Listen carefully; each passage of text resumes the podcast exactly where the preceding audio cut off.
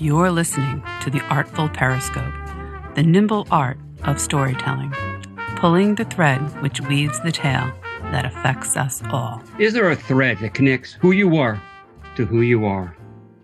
Out of the darkness into the light, I'm Larry Davidson. Welcome to the podcast, Artful Periscope, where we explore the nimble craft of storytelling.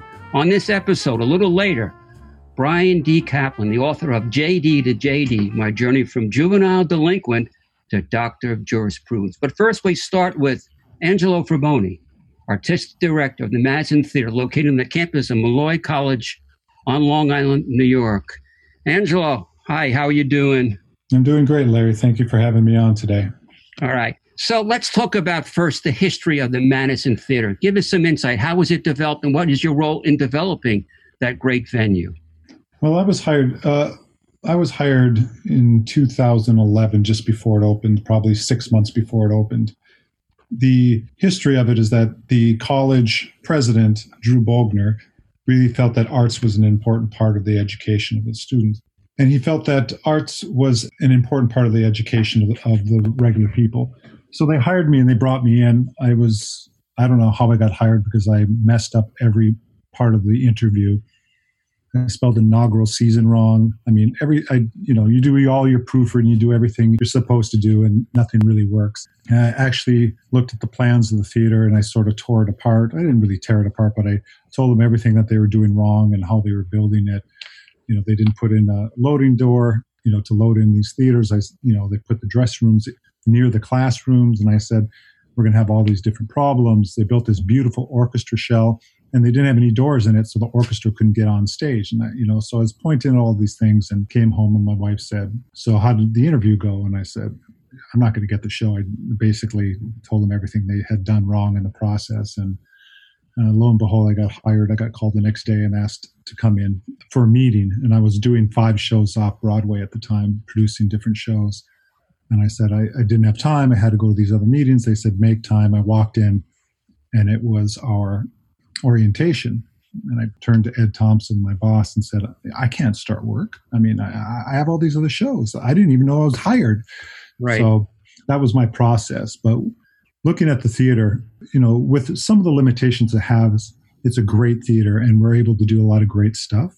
In 2011, we opened the show. We actually got the theater five days before we had this massive gala performance with Martin Short and we had Mario Cantone and Katie Hoffman.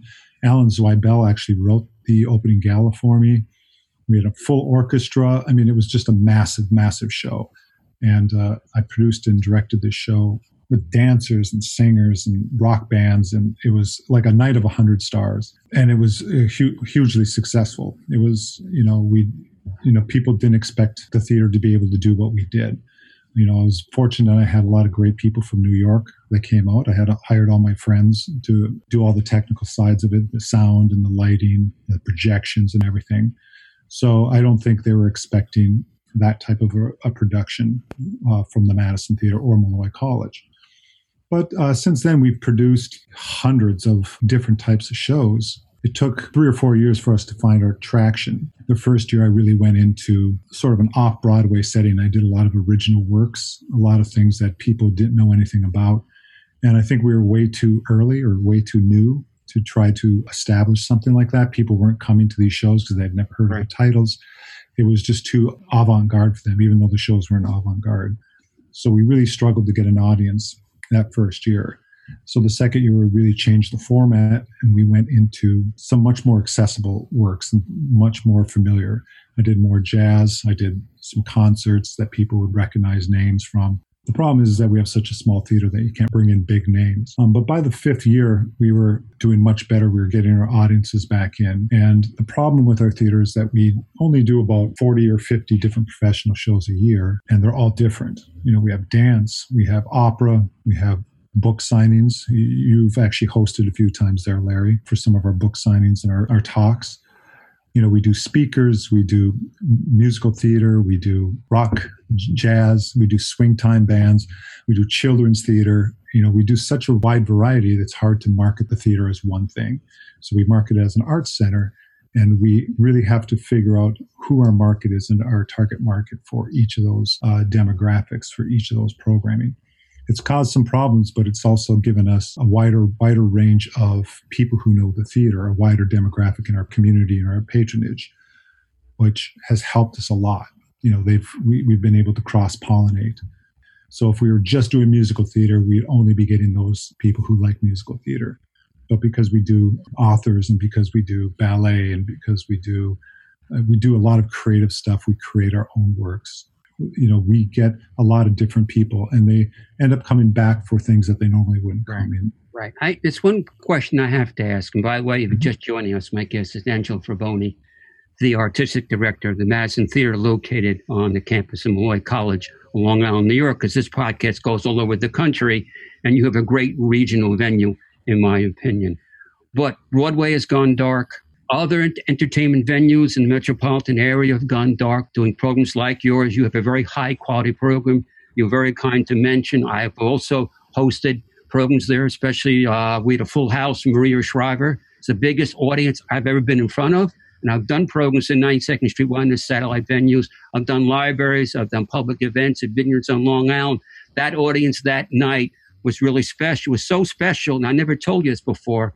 I got a very nice thank you note from Maria saying how much she was impressed by the venue and everything, not just that you do, but your whole staff does. Right. Broadway is dark. Venues are dark. Movie theaters may be shutting down because of the financial crisis. So right now, what does the future hold for the Madison Theater? Well, it's an interesting thing. We still have our season planned, and believe it or not, our next se- this coming up season was our tenth anniversary season. You know, it was our tenth season of being in.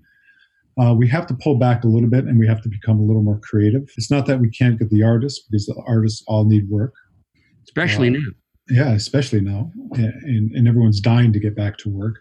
But I think we're going to have a problem getting our patronage back. Or you know, people aren't going to want to come to a theater in a you know a crowded theater and sit next to someone if if they know that the testing isn't done or if we don't have a vaccine for this. I think it's going to be slow in coming. So we actually have a meeting later on today about some alternative ways of delivering entertainment to our patrons and our community. Um, this summer, you know, we're looking at how we can do it by keeping them uh, separate. I don't want to give away anything, but I probably can. When is this going to air, Larry?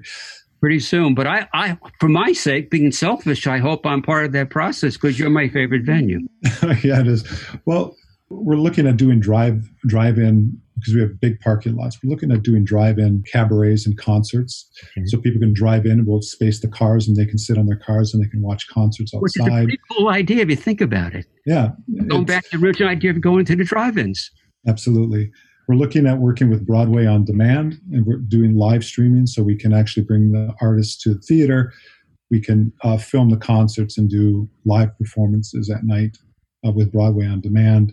We can also put that in pay per view. And there's a variety of different programming that we can do. Uh, we have some limitations because we can't do like our carousel in concert or All Shook Up or any shows that we're licensing. We can't really put those out without dealing with sync licenses with all the unions and everything. So it becomes a much more complicated thing. But when we're dealing with individual artists or cabarets, things that we've created, it becomes a little simpler and a little more a little more straightforward. And we can still deliver high quality entertainment and high quality content for either Broadway on demand or even Altice, you know, Channel 12 or you know, we're looking and we're talking with all of them and how we can deliver this um, entertainment to them. Now, I want to switch gears because you are the artistic director of the Madison Theater. I'm going to Mhm. focus on the first word, artistic.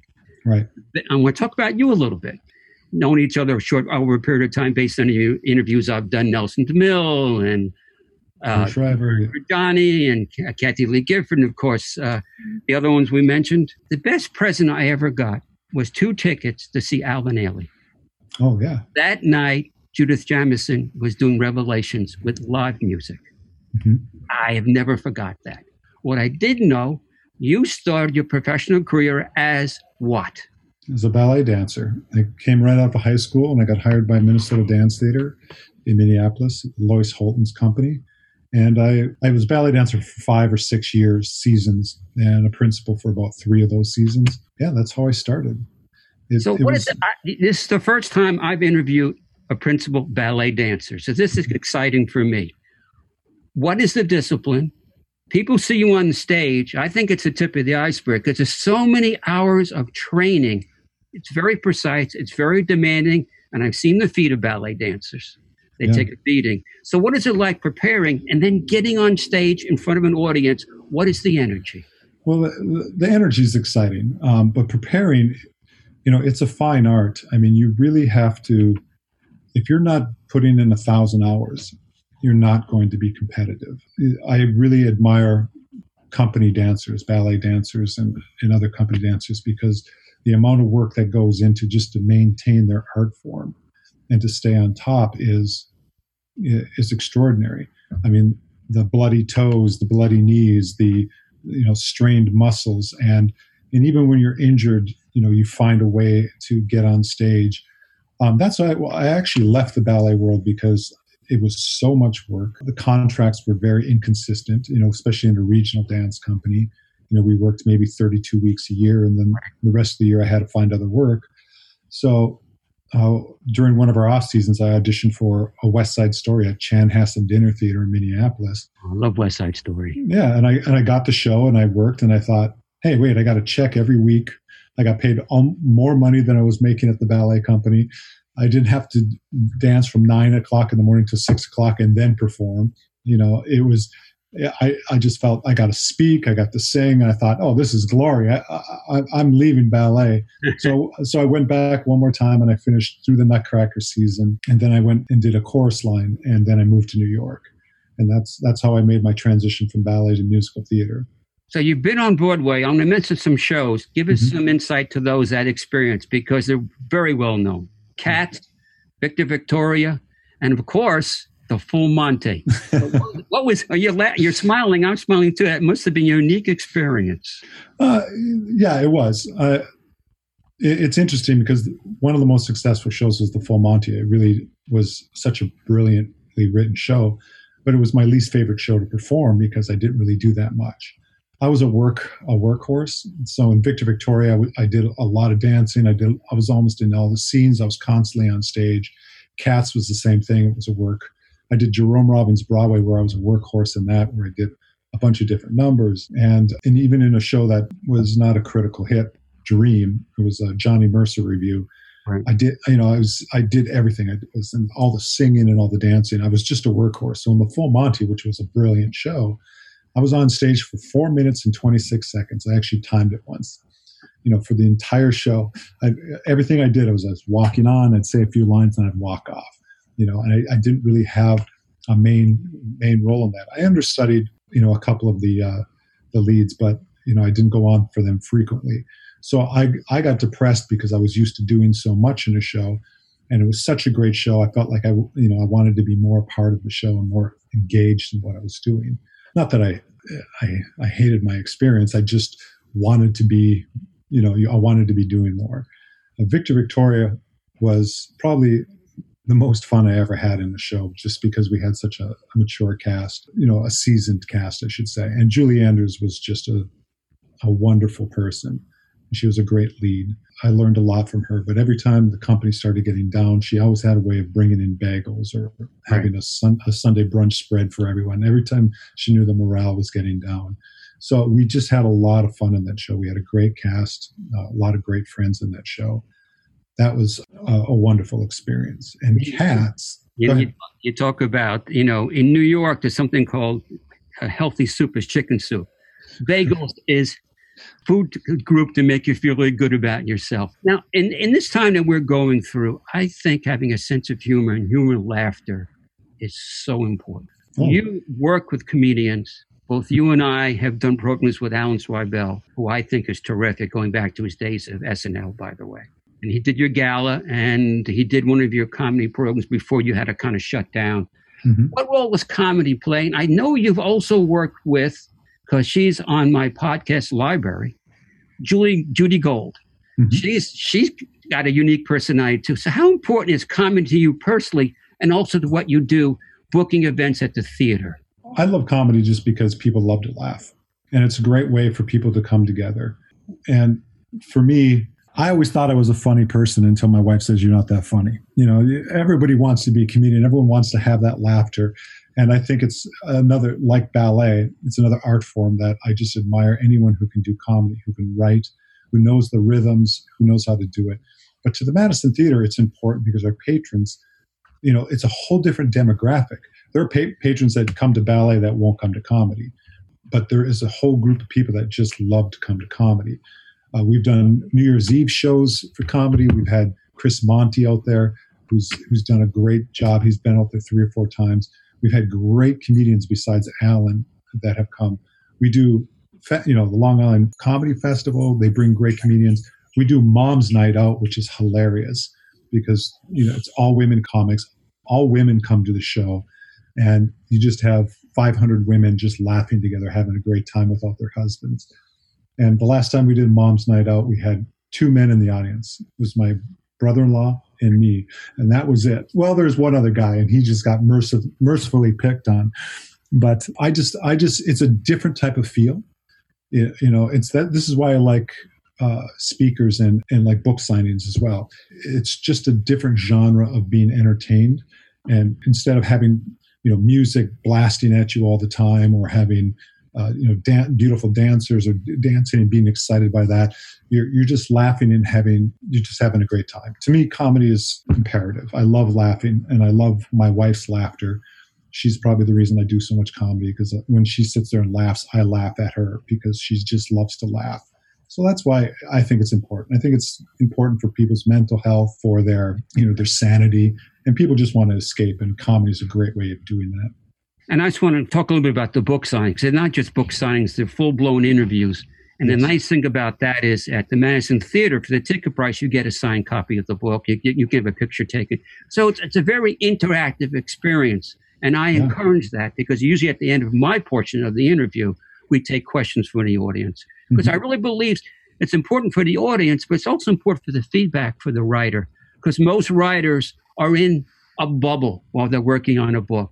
And even when we're doing TV programs and satellite radio programs, the most important thing I believe is being in front of an audience for that feedback. That is, I think, is almost paramount. Book sales are important, but it's the feedback from the people that came to see. They didn't come to see me; they came to see that writer, and I think that writer appreciates that. Now, I also believe in validation. I believe, if I get date wrong, correct me. In 2009, you won the Drama Desk Award what is that award and for what production? And by the way, congratulations. That's validation. Oh, yeah, th- yeah, thank you. It's actually for it was for uh, unique theatrical experience. I produced a show called Celebrity Autobiography. Uh, I, I'm the producer and general manager of that show, and it's basically celebrities reading other celebrities' autobiographies, and and people kind of it, it's confusing, but when you have Alan Zweibel reading Joe Namath, it's just hilarious. Or you have Ryan Reynolds reading you know Tommy Lee Jones, you know, because what a lot of these autobiographies are so banal and you know they're just trying to their publishers say we need 5000 words or 50000 words and they're just writing what they had for dinner that it becomes very funny when you have great comedians reading these types of works. It was created by uh, my partners uh, eugene pack and dayle reyfel they uh, they created it and i they created it in los angeles and they used to do these readings in little in little clubs and stuff like that. And they sent it to me and said, Can you bring it to New York? So I brought it to New York. And that's the show that we actually won. It was very clever. We've had a lot of great people who want to do the show because it's just so fun to do. And it's the unique. audiences love it. It's, it's unique. It's definitely unique. Yeah. Now, a few feet away from me, more than six feet away from me, is my daughter. And I mention my daughter because she pushed me to do 23andMe. Mm-hmm. I did and that too. I the, and I got the results there was a shocking outcome, which I'm not going to talk about today, but I think I'm going to save it for a personal podcast in the future. I mentioned that when you look at your version of 23andMe, how important is your family tree and your heritage leading to who you became because you are a very talented person? Well, it's it's imperative. I, I think your childhood and and your family shape exactly who you are. You know, either for the better or for the worse. I think I had great support groups. I started dancing when I was six years old in a small mining town of Hibbing, Minnesota. Bob Dylan comes out of that area, didn't he? Yeah, right? yeah. Actually, his childhood house was oh, like four four houses down from mine, right? And I knew his brother David. His, David, his brother David used to run the Orpheum Theater in Minneapolis when we used to do ballet there. I fell in love with a little girl. I, I started as a ballet dancer, and I remember when I was seven or eight years old, there was this little girl that I just wanted to dance with and I just wanted to see every week. And so I'd go to class and I just wanted to be with this girl. And I, I could hold her hand, I could dance with her, I could partner with her. And it was just, it was the most exciting thing for me. And I got picked on mercifully by some of the local kids but I was a I was a pr- pretty scrappy boy, and I was very good in athletics as well. I was very competitive in a lot of sports, so I ended up earning a lot of people's respects. But it shaped me because my family never backed down from from what I wanted to do. They never said you shouldn't do this. Why are you doing this? They encouraged it. Especially my father. He owned a sausage company, so we made Italian sausage, and and we are a wholesale and manufacturing company I mean, there was all the reasons that he could have pushed me away from what I really love to do. But even my wife, who grew up in the same hometown, I've been with my wife since I was 15 years old. We went to high school together. She always encouraged it as well, and her family encouraged it. So you know, it was just that sort of support that you need. And uh, and actually, when I didn't get support, it made me work harder to prove people that they were wrong. And it was it was fun. I enjoyed what I did. And when you love what you do, you never work a day in your life. That's what I always say. Oh, that's a good philosophy. My guest has been Angelo Fraboni, the artistic director of the Madison Theater. I, I got to say, say hello to your staff for me. Um, Kathleen and those people, they are high quality professional people. Your venue is terrific and hopefully be more information coming about future events. Angelo, thank you so much. You're welcome very much. And thank you for having me today. After the break, Brian D. Kaplan, the author of JD to JD My Journey from Juvenile Delinquent to Doctor of Jurisprudence. You know, I'm Larry Davidson, listening to the podcast, Artful Periscope. We'll be right back. The Artful Periscope is brought to you by Larry Davidson Productions. To learn more about Larry, previous interviews, and further content, visit larrydavidsonproductions.com. I'm Larry Davidson. Welcome back to the podcast Artful Periscope. We explore the nimble craft of storytelling. Right now, joining us is the author of JD to JD My Journey from Juvenile Delinquent to Doctor of Jurisprudence, Brian D. Kaplan. How you doing, Larry? Uh, it's great to have you under these circumstances. So the first question is, health-wise, how are you and your family? We're all doing really well. It's uh, I did lose a friend a couple of weeks ago, and it is a very trying time for everybody, and everybody needs to be safe and careful, um, but you need to continue to live. And I think that your your your broadcast, your podcast will help people in that regard. Hopefully so. So talk about the book. Who is this book for, JD to JD? Who did you write it for besides yourself? I wrote it for young people who've made mistakes during their life to realize that they can get a second chance, um, giving, the, giving them hopefully some hope and inspiration and, and realize that even though you make mistakes as a youth, you can correct your path. And I wrote it for uh, people that wanted to learn about the entertainment industry as well, because I've been fortunate enough to have uh, interacted with uh, many interesting people over the years. And I thought that I would tell stories uh, that might entertain people. So it has uh, two factors to it you know, as, as we go through our lives, people tend to keep score about how famous we are, may or, or may not be, uh, our bank accounts, how well known we are, are we famous or infamous, whatever.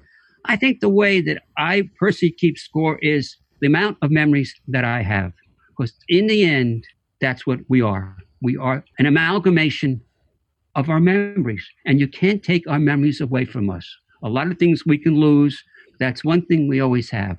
So, based on this book, over the range of your life, how would you describe your memory? You know, as I say in the book at some point in time, I look at it as a, a glass and somebody says, is it half empty or half full? I see it as three quarters full.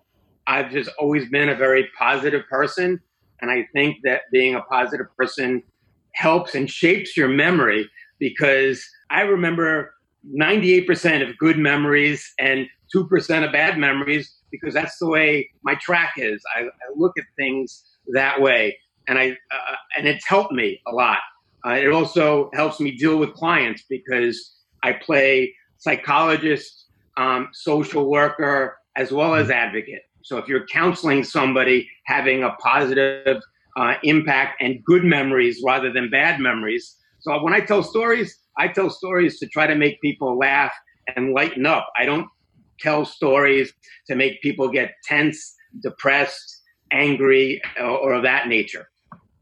You've had a fascinating life. I'll go back to the first part of the title, JD to JD, juvenile delinquent. Now we call them children at risk. Let's go back and talk about the memories of your childhood because you are what we call today, unless I'm wrong, a child at risk. Would that be accurate? Yes, I was. I was definitely at risk, and that's because I didn't have any true parental supervision. And if you don't have um, coddling and love and and uh, uh, nurturing home, you tend to do stupid things, and you can react in many ways. And I became a significant risk taker and made a lot of mistakes and took stupid pills on a regular basis and made mistakes left and right. Sometimes I got called for them, sometimes I didn't. And over time, uh, had a little bit of luck and got that second chance. I, I was a person at risk, and I certainly didn't help the situation by the choices I made, which put me more at risk. If you don't have people really telling you right from wrong at an early stage, juxtapose my life versus Angela, who just spoke, he had a nurturing environment um, and people that uh, family that uh, helped him blossom. I didn't have that. I had a mother in and of mental hospitals. I had a father who was not around very often, and my parents got divorced when I was little.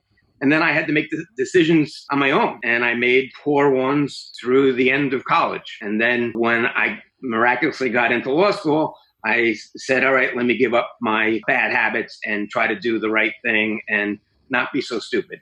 I want to circle back to your mother because when I read the book, what came in, in my mind was it's almost like a Southern Gothic novel. And I also want to refer to this family trees and our heritage. And sometimes we're part of our DNA comes from that family tree and our heritage. Were you ever worried through your family tree and your DNA, you were ever going to have some of your mother's mental problems because she's still, she's still your mom and she's still part of your DNA and your heritage. And yes, she was a very interesting woman. Were you ever concerned that you were going to inherit any of those tendencies? You know, with the same mentality that I look at a glass as three quarters full, the answer is no. Not one day did I ever worry about having any mental illness. Other than taking the stupidity pills, I didn't ever think that my psyche was going to be prone to, to depression or schizophrenia or anything of that nature. I just said, I got to do what I got to do to survive. And I sort of, at a young age, started telling people that I was a survivor. And I remember my grandmother saying to me, that's, that's such a negative thing to say about yourself. You're not a survivor. You have so many things going for you. And I didn't tell her everything that was going on in my life because it just didn't seem appropriate. But I, I truly, uh, for a period of time, thought that I was a survivor because uh, if you're around somebody who can't take care of themselves and they're supposed to be the parent, it leaves you in a sort of an awkward position for a 10, 11, 12, and 13 year old to, you know, one, know right from wrong. Two, you can't be a caretaker because you're you're not trained at it yet. So uh-huh. it, it makes the learning curve all skewed. All right, my guest is Brian D. Kaplan, author of JD to JD, My Journey from Juvenile Delinquent to Doctor of Jurisprudence. Let's continue on that journey. What was your education like in public school and then at Brandeis, which was a really interesting time? The one thing we have in common, we were both lacrosse players. I was a mediocre lacrosse player, but I was still a lacrosse player at, at a D1 college, Bowling Green University in Ohio. And then Pace University for law school based on your track, if I didn't know you and only knew you as a kid, even in high school, I was saying, how the hell did this happen? How did you end up at Brandeis? And how did you end up not in the army, but at law school at Pace? You know, I, it, some of us are lucky to have good memories and can synthesize information and are, are good test takers. And I don't know whether you're, you're, you're, you're born with that or if it's trained, but at a point in time, if you're sitting in a class and you listen and it sinks in, and other people, you could be sitting in a class and it doesn't sink in. And when I went to class, which wasn't always, the things sunk in. And so I was always a, a good test taker. I didn't have to spend huge amount of time studying for exams until I got into law school. They had, you know, when we were in high school, they had cliff notes, so you could read yeah. the cliff notes for a, for a novel if you didn't read it, and then get the general understanding of what it was about, which was, you know, it wasn't you weren't supposed to be doing that, but plenty of people did. So I got into uh, college, which I didn't even visit. So I got into Brandeis. I didn't know anything about it. I applied to five colleges um, out of high school. Nobody was advising me, and three friends were going there. So I said, "All right, I'll try to go there." And then they let me in. And first time I saw the campus was on uh, the first day of orientation of the year I started. And I made a lot of friends. I played lacrosse. I ran track. I uh, was was dealing marijuana to some people. Uh, you know, doing some stupid things. But uh, I, I met a lot of people, and it helped shape me somewhat. But I was still making mistakes and being a significant risk taker. And it wasn't until I got into law school that I decided to uh, give up my bad habits and try to succeed. And I think that we're all, you're talking about your roots. Right. And some people blame their childhood and uh, their parenting for what they do later in life. And I think that's just a total cop out. I think that you really, you need to take stock in yourself and do what is necessary for you to be an asset to society rather than than a detriment to society.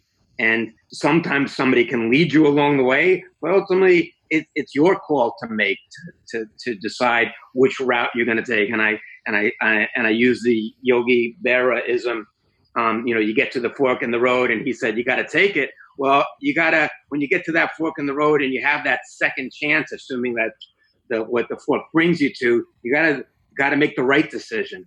And I've been really lucky. That's why I wrote the book because I feel so lucky to to have gotten that second chance and so lucky to have gotten into the entertainment industry and, and have met the people that I have met and to be able to tell the stories that I tell and to have people have faith in my ability to guide them in what's to them very important matters. It's interesting that you mentioned Yogi Berra. There's a brand new book out about Yogi Berra, and the writer says he was never totally understood. He said he was a very private person, very introspective, and much smarter than the general public was led to believe because all the yogiisms. And it's a fascinating book about another look at a great Yankee, a great baseball player, Yogi Berra. Now, I want to switch gears and talk a little bit about your legal career. Uh, I love what HBO does. You're in the entertainment lawyer, so you understand the world of entertainment. There was a great series on HBO called The Night of, starring Bill Camp, who's now was in The Outsider, and John Turturro, who's now starring The Plot Against America, Philip Roth novel. It's great. It's on HBO. And in the night of, there's an, they're dealing with somebody in Rikers Island you had experience in Rikers Island. I believe it's somebody named Richard Diaz.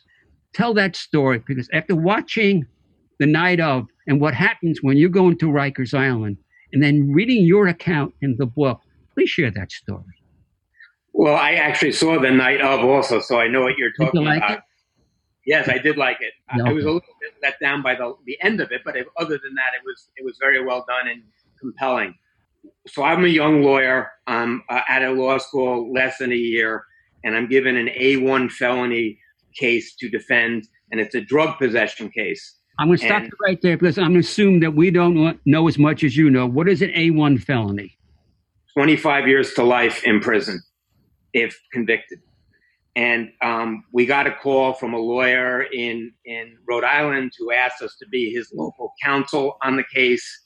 I made what's called the first court appearance, and then the attorney uh, was never heard of again. And I en- ended up doing the case pro bono, which means we're not getting paid for it. And so nobody in my firm was paying too much attention to the matter because we weren't getting paid. And they said this is sort of something like you can cut your teeth on it. And so I represent a young man who is 19 years old. His mother paid for his plane fare to come from Puerto Rico to spend a week with his cousin. and he doesn't realize that his cousin is is a, a cocaine dealer, crack cocaine dealer, and he's at his cousin's apartment.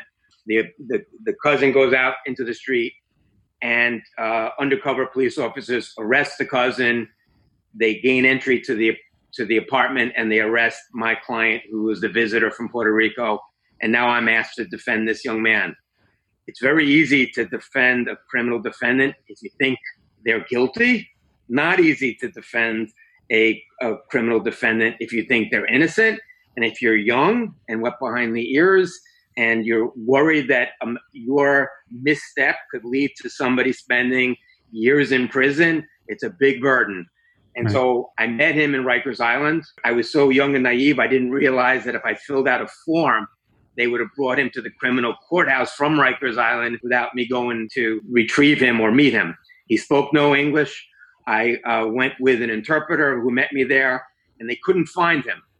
And they said, Take a walk in this particular group of cells. We think he might be there. So I'm walking down unattended a group of cells in Rikers Island screaming out his name like an idiot. And I walk by uh, a man who's profusely bleeding from his eye into his face. And I turn and I, he startles me and he says, What the F are you looking at? You think I look effing bad? You should see the three guys that were messing with me. And I'm wearing my suit and my little attache case.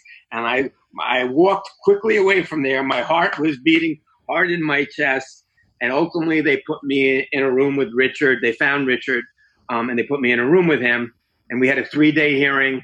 And at the uh, end of the three-day hearing, the the judge believed that Richard was really in the wrong place at the wrong time, and we were able to effectuate his release. Which, to me, uh, I'm giving you the quick version of the story, but to me was my best day as a lawyer because I got to go into the holding facility where he had been for three months and 18 days and with my little bit of Spanish, was able to say to him, "Tu es libre," and he started crying, and I started crying because it was it was wonderful. He came out, he got on, he went back to my office, he called his mother, he was arranged to take the next flight out of New York, and he never came back again.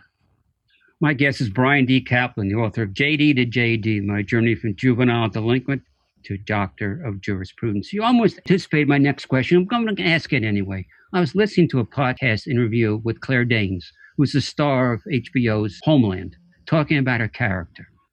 And she said, as she started talking about her character, Carrie Mathison, her anxiety levels started raising. She got into the persona of the character, which is a great insight because I'm just fascinated by things I don't know and wouldn't think of asking. But that was a great response to a question, an honest response coming from a terrific actress. Have you ever been in a situation? I've known you've been in dangerous situations. I read the book, A Certain Deposition, that you found your anxiety level was raising just based on who you were with or the situation you were facing. The answer is yes. I've found that difficult clients are actually harder to deal with than difficult adversaries because you expect a difficult adversary. But when you are giving 110% for a client, and the client acts out and takes things out on you because they can't handle the, the, the, stress of the situation, well, that doubles the stress. And I've had a handful of jury trials where I've dealt with difficult people, and you know, you have to manage expectations, you have to manage egos, and your the stress level of a trial to begin with is huge. So that if your client becomes a non-team player and becomes your adversary at the same time you're fighting with a real adversary that that creates a level of stress which is almost hard to, to describe. But also if you're if you're good at what you do you manage it and you compartmentalize so that you don't take things out on your client because you have a job to do and the job to do is with within the boundaries of the truth win for your client and, and beat the other side if you can so you have to manage the client you have to manage the adversary, you have to manage the judge. And it's an interesting combination of factors all coming into play at the same time. And understanding what makes people tick makes it easier for you to manage each of these different aspects of a, of a jury trial. So, Brian, talking about big egos and trying to understand what make people think. Your experience with Rodney Dangerfield. Well, Rodney Rodney is an irascible was an irascible character and larger than life. And off the screen, he was he had the same components that he had on the screen. Always telling jokes, always wisecracking. And I was very fortunate at a young age to ask to spend a couple of days with him to defend him in a deposition. I went up to his apartment. He was on a treadmill wearing boxer shorts. Um, he says, Hey, Bry, come over here, tell me a few jokes, loosen me up.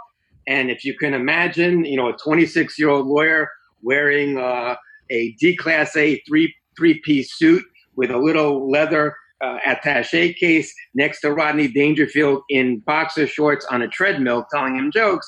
It actually doesn't even seem real. On the third joke, he laughed and stumbled. Uh, he said to me, I may use that in my next movie because he had just done Back to School. I said, Rodney, will you give me credit? He goes, Yeah, kid, thanks.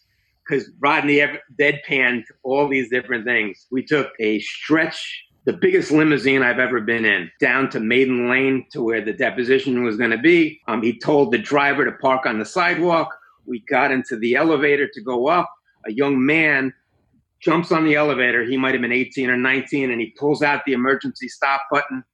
I say to the young man, now I'm 26, so I'm not that much older than him. I say, What do you think you're doing? He says, I want to tell my friends I was hanging out with Rodney. And Rodney looks at me and he goes, You see, Bright, no respect. No respect. because Rodney was on all the time. So, I, I mean, the luck for a 26 year old to get to spend a handful of days with Rodney right after back to school everybody wanted to be with Rodney, and I got thrown with him. So, I mean, that, that's one of many lucky stories I have in the book. Well, my audience is lucky to have some time spending with you, and we're going to continue. My guest is Brian D. Kaplan. The book is JD to JD, My Journey from Juvenile Delinquent to Doctor of Jurisprudence. The other funny deposition was called the Ugly Deposition. You want to talk about that one? Well, that, w- that was actually, I think you're talking about the Ugly Duckling. The ugly duckling, thank you. Okay. The ugly so that duck- was not a deposition. That's a funny incident with a comedian who was a nervous Nilly. See, you had to be careful. When I wrote this book, obviously you can't be use any indiscretions and identify people because of the attorney-client privilege. So the, the book was actually reviewed by an, an ethicist to make sure that I didn't cross the line in anything I did. And I'm saying that because when I tell the next story, you would understand why you wouldn't want to be naming names. Anyway, a, a comedian gets alerted to the fact that somebody's going to sue him for paternity, and he's a pretty ugly guy, and and it's not Rodney Dangerfield, and he's pacing back and forth in the office, and back then there was something called uh, the equivalent of a paternity test, but it was called an HLA test that had a 98% accuracy rate, and uh, we start dealing with the opposing counsel, and about taking these tests. They want him to take the test, the baby to take the test, the mother to take the test. And we finally agreed to have a meeting at our office. And the mother comes to the office with her baby, waiting for her lawyer. We all go into a conference room. And after about 10 minutes of us all being in the conference room, the mother unswaddles the baby from the blanket that's surrounding her. And with all due respect, it's one of the ugliest babies I've ever seen in my life. The, the comedian looks at the baby. Everybody room in the room looks at the baby. We take a break. We agree that no blood test was necessary. Life works in mysterious ways, and um, the duckling did not fall far from that tree. Or the pond, in a sense. Yes, exactly. There's another story that my audience is going to really say, did this really happen? But it did really happen. You were in the judge's chambers with Mike Tyson, Mike Tyson and, and Donald, Donald Trump. Donald Trump. So you got to talk about that one because the, names are already in the book. Well, I, I wrote that before Trump was running for president. I, I wrote that probably about seven or eight years ago, that chapter. So it wasn't written to try to get any notoriety for the book or anything like that. Donald Trump was Mike Tyson's advisor for a year, a year and a half when he had his casinos down in Atlantic City. So Trump was in the middle, and we had a lawsuit representing Trump against a former manager. The judge on the case uh, was not happy about having the notoriety of the case in front of him and all the reporters. and we he called the settlement conference. So we're all in one room together. And basically, the way I described it, when you're in the room with Donald Trump, he's the only one in the room because he really didn't care about anybody else. It's all about him. Whether you like him or don't like him for his politics is a different issue, but it's Trump and the rest of the world when you're in the room with him. And Tyson were uh, going back and forth. Uh, George Foreman was in the process of coming back and uh, having a comeback from his career. And Trump says to Tyson, Will you fight Foreman? And Tyson smiles with his gold tooth. He didn't have the tattoo on his forehead at the time and says, I can't fight the man because I'd kill the man. And Trump keeps badgering him. And finally, he says, For the right amount of money, would you fight Foreman? And Tyson says, For the right amount of money, I'd do anything. And he smiles. And Trump got his way in the conversation, and that conversation ended the case ultimately resolved, but it was very interesting to meet Tyson and Trump, especially for me as a sports enthusiast when Tyson, at the youngest age ever, became the heavyweight champion of the world. Meeting him was a, a, a great experience for me. Now, you are a respected entertainment lawyer, and music is, has a special part in my life as well many other people's lives. In fact, in some of the podcasts that we do, we do live singer songwriters, and I love that aspect of it because it says an awful lot to what I believe in and also your involvement with that. So you've had some interesting experience in the entertainment field. Is it true you were hanging out with the Rolling Stones? Well, that that would be a little bit of an overstatement. I have spent time, a minimal amount of time, with Keith Richards because he's a average Joe, and he invited me to a party he threw. So I have a small chapter called Rolling with Some Stones, and I had the fortunate time to go to a party he threw where he treated me like I was his brother, even though he didn't know me very well. And then Charlie Watts, the, the drummer, went on tour with jazz musicians from the UK. And I think I was 26 or 27 at the time. And they had me go on the tour bus to make sure that if anybody from the entourage acted out or got disorderly, that they had a lawyer with them to uh, help save the day. So I was sort of babysitting for the tour bus and, and its inhabitants when I was 26 or 27, which uh, at the time didn't strike me as unusual. But then looking back on it, it seems very unusual considering there was nobody probably under the age of 52 or 53 and the jazz musicians that were part of that entourage. So again, these are little tidbits. It's not like the the Rolling Stones were my friends or anything of that nature. Some of my clients I've become friends with and have been extremely lucky over the years to do that. But it's you know it's a it's a case by case basis. You know, if you defend somebody in a deposition, there is a level of intertwinedness between you and your client that it's hard to describe.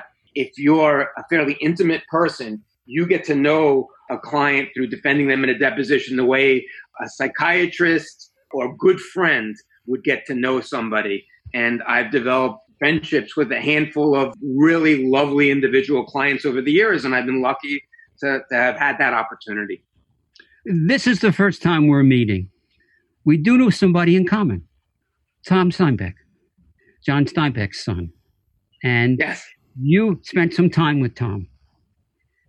I did an interview with him for my television program, two interviews back to back. He one on State for one, he one on State for two. So Gail was there too.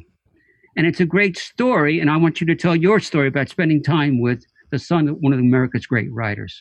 A, a week later, after the interviews, I get a call saying, My nephew's husband is coming with his wife to perform at a club on Long Island.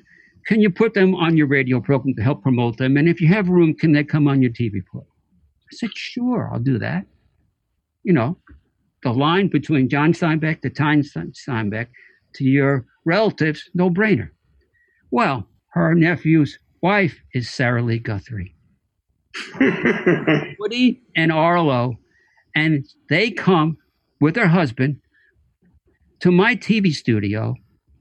I am sitting across from Woody's granddaughter, Arlo's daughter. We're talking and they're performing.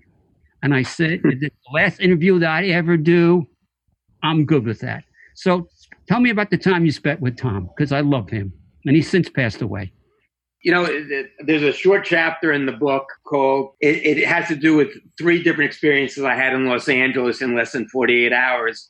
And one of them w- was meeting with Tom and, and Gail Steinbeck at their home and going out to dinner. And Tom was a lovely man.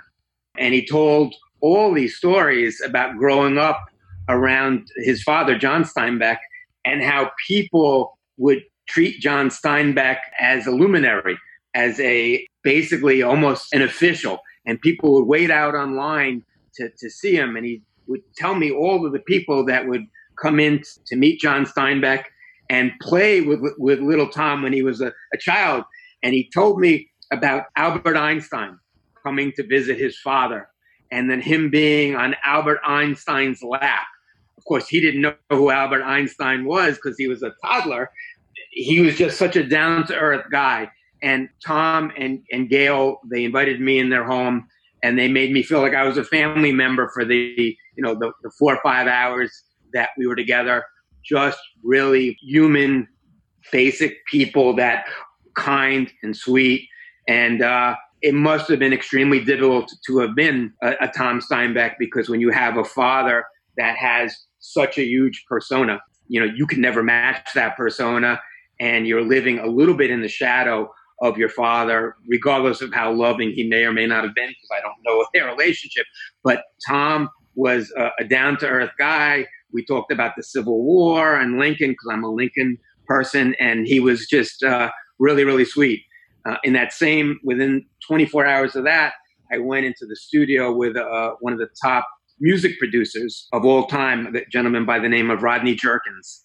And he allowed me to sit in after a deposition in his studio, and he created a beat, um, a musical bed to a song from scratch within about 15 minutes that I was humming to myself when I left his studio.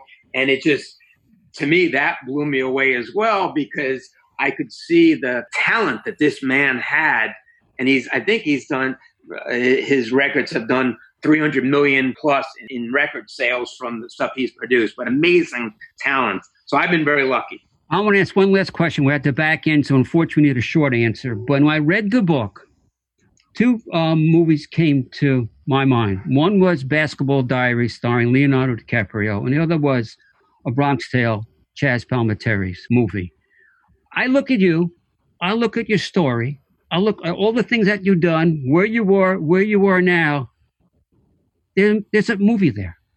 There's a movie there. Now you're in the entertainment world. I don't know if you've been approached, but you have a fascinating, not a Bronx tale, but a tale to tell. Has that ever crossed your mind? You know, listen, if somebody, I didn't write the book to sell a lot of copies. I wrote the book because I thought it could help some people and entertain others. I think that when you don't have a household name and you write a memoir, it's hard to get a lot of traction. Obviously, you're helping me by by doing this podcast. I think that anybody who's read the book finds it fascinating and interesting and entertaining. If somebody approached me, would I talk? Sure. I think there is a story to be told if somebody wants to tell it. But there's there's a lot of worthwhile stories out there. Mine goes in the in in the chronological list of many, and if, if I'm lucky, somebody will pick it up. If not, no problem. All right. I hope in the future we get a chance to meet. We'll meet face to face one day. Thank you so much for having me on. You've been very, very Appreciate good. It. Till next time, I'm Larry Davidson. Bye bye.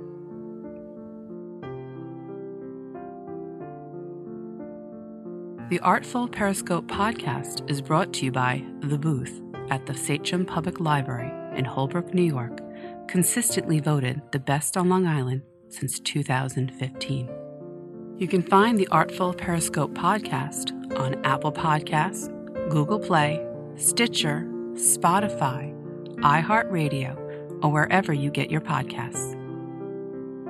Special thanks goes to our producer, Christy Crisafaro, sound editors and engineers, Dean Meyer and Ryan O'Hagan. The song Alleluia is performed by Vanessa and you can find her music at starfrost.com. October Blues is performed by Dana Songs and can be found at danasongs.com. If you enjoy this podcast, visit Larry Davidson's website for more interesting content at larrydavidsonsproductions.com.